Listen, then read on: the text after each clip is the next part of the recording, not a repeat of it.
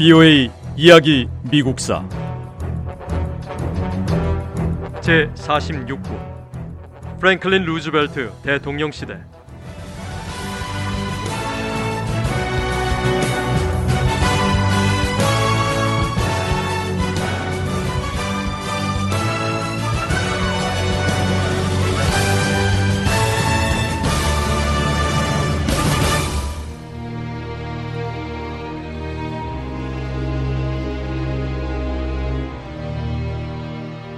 프랭클린 루스벨트 대통령은 미군 일부를 태평양 지역으로 파견했습니다.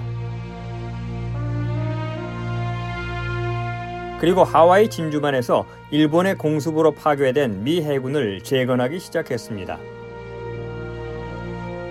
하지만 루스벨트 대통령은 미 군사력 대부분을 유럽으로 보냈습니다. 미국은 히틀러의 독일군과 맞서 싸우는 영국을 돕기 위해 군대와 군사 장비를 긴급 투입했습니다.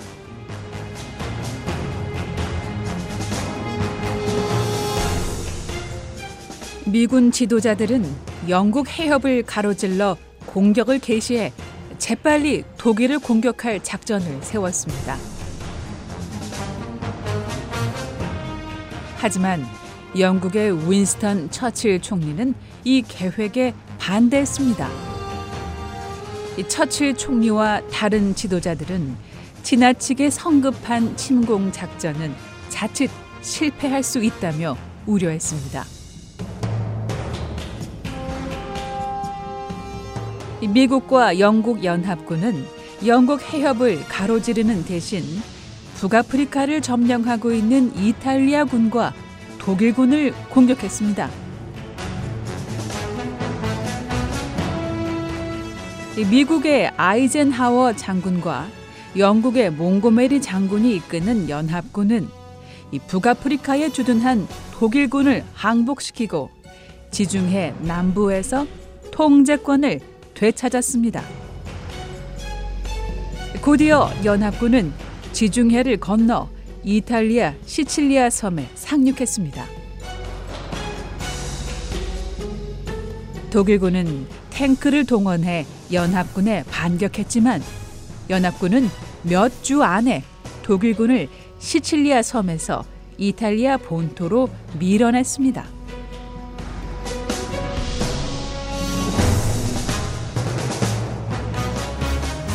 연합군은 이탈리아 본토로 건너가 독일군과 격렬한 전투를 벌였습니다.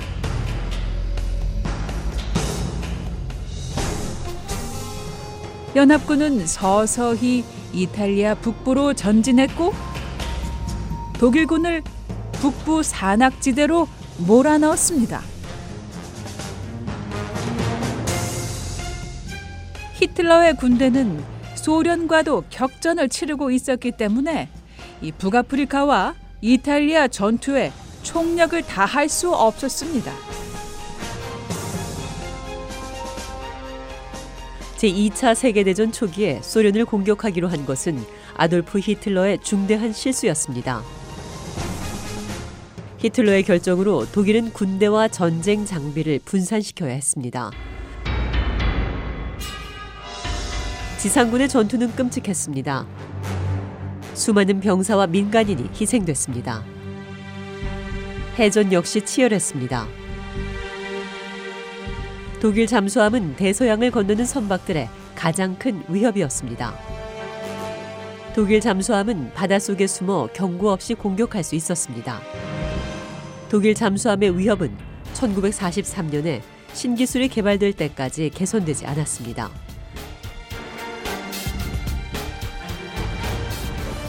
연합국 과학자들이 수면 위와 수중 모두에서 잠수함을 찾는 데 도움이 되는 수중 음파 탐지기와 전파 탐지기 기술을 개선했습니다.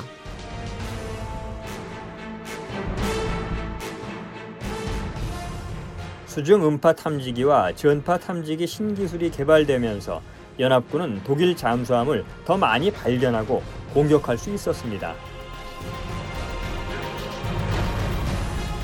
연합군은 서서히 대서양을 장악했습니다.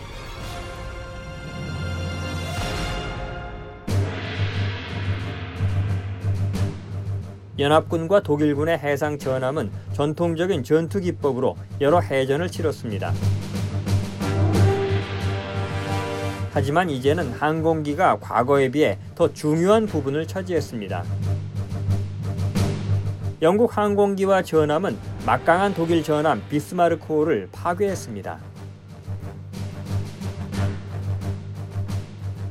제2차 세계대전 당시 유럽에서 치른 가장 유명한 공중전은 영국 해협 상공에서 벌어졌습니다. 나치 독일의 공군인 루프트바페 조종사들은 독일에 비해 규모가 작은 영국 공군을 파괴하려 했습니다. 하지만 독일 공군의 계획은 성공하지 못했습니다. 영국은 공군 조종사들의 뛰어난 비행 실력에 힘입어 독일과의 공중전에서 승리했습니다. 공중전에서 영국의 승리는 독일의 영국 침공을 막는 데 도움이 됐습니다. 1942년 5월 영국 공군은 폭격기 1000대를 투입해 독일을 공격했습니다. 이는 제2차 세계대전에서 연합군 항공기들이 독일에 퍼부은 수많은 폭격 중 그 시작에 불과했습니다. 연합군 전투기들은 독일 군사시설과 산업 중심지에 폭탄을 투하했습니다.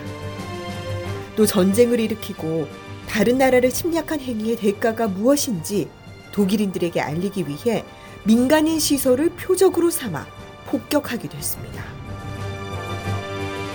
독일 라인 강변에 있는 쾰른과 드레스덴, 항구 도시 함부르크에 폭격이 쏟아졌죠.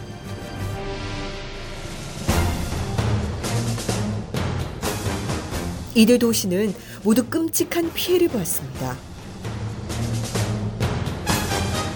연합군 항공기 폭격은 1945년 제2차 세계대전이 끝날 때까지 계속됐습니다.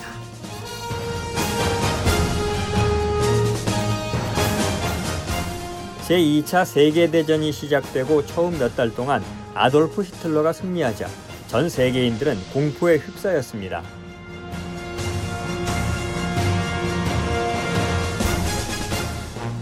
제2차 세계대전 초기 히틀러와 동맹국들은 연전 연승이었습니다. 나치 독일과 동맹국들은 영국을 제외한 서유럽을 점령했죠. 그리고 소련을 침공하고 북아프리카를 장악했습니다.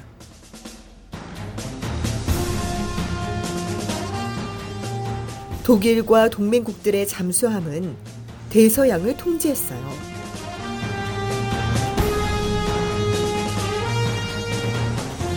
미국이 제2차 세계대전에 참전한 뒤첫몇달 동안은 독일이 계속 강한 군사력을 유지했습니다.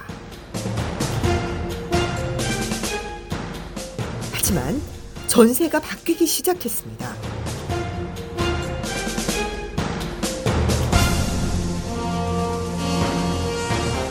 독일의 군사력과 지배력은 1942년 11월에 최고조에 달했지만 그 뒤부터 강력했던 독일군의 기세가 꺾이기 시작했습니다. 독일과 동맹국들은 1943년이 시작되고 첫 6개월 동안 여러 차례 크게 패했습니다. 특히 독일은 소련에서 극심한 피해를 받습니다. 지금의 볼고그라드인 스탈린그라드에서 독일군 16만 명이 전사했고 11만 명 이상의 독일군이 포로가 됐습니다.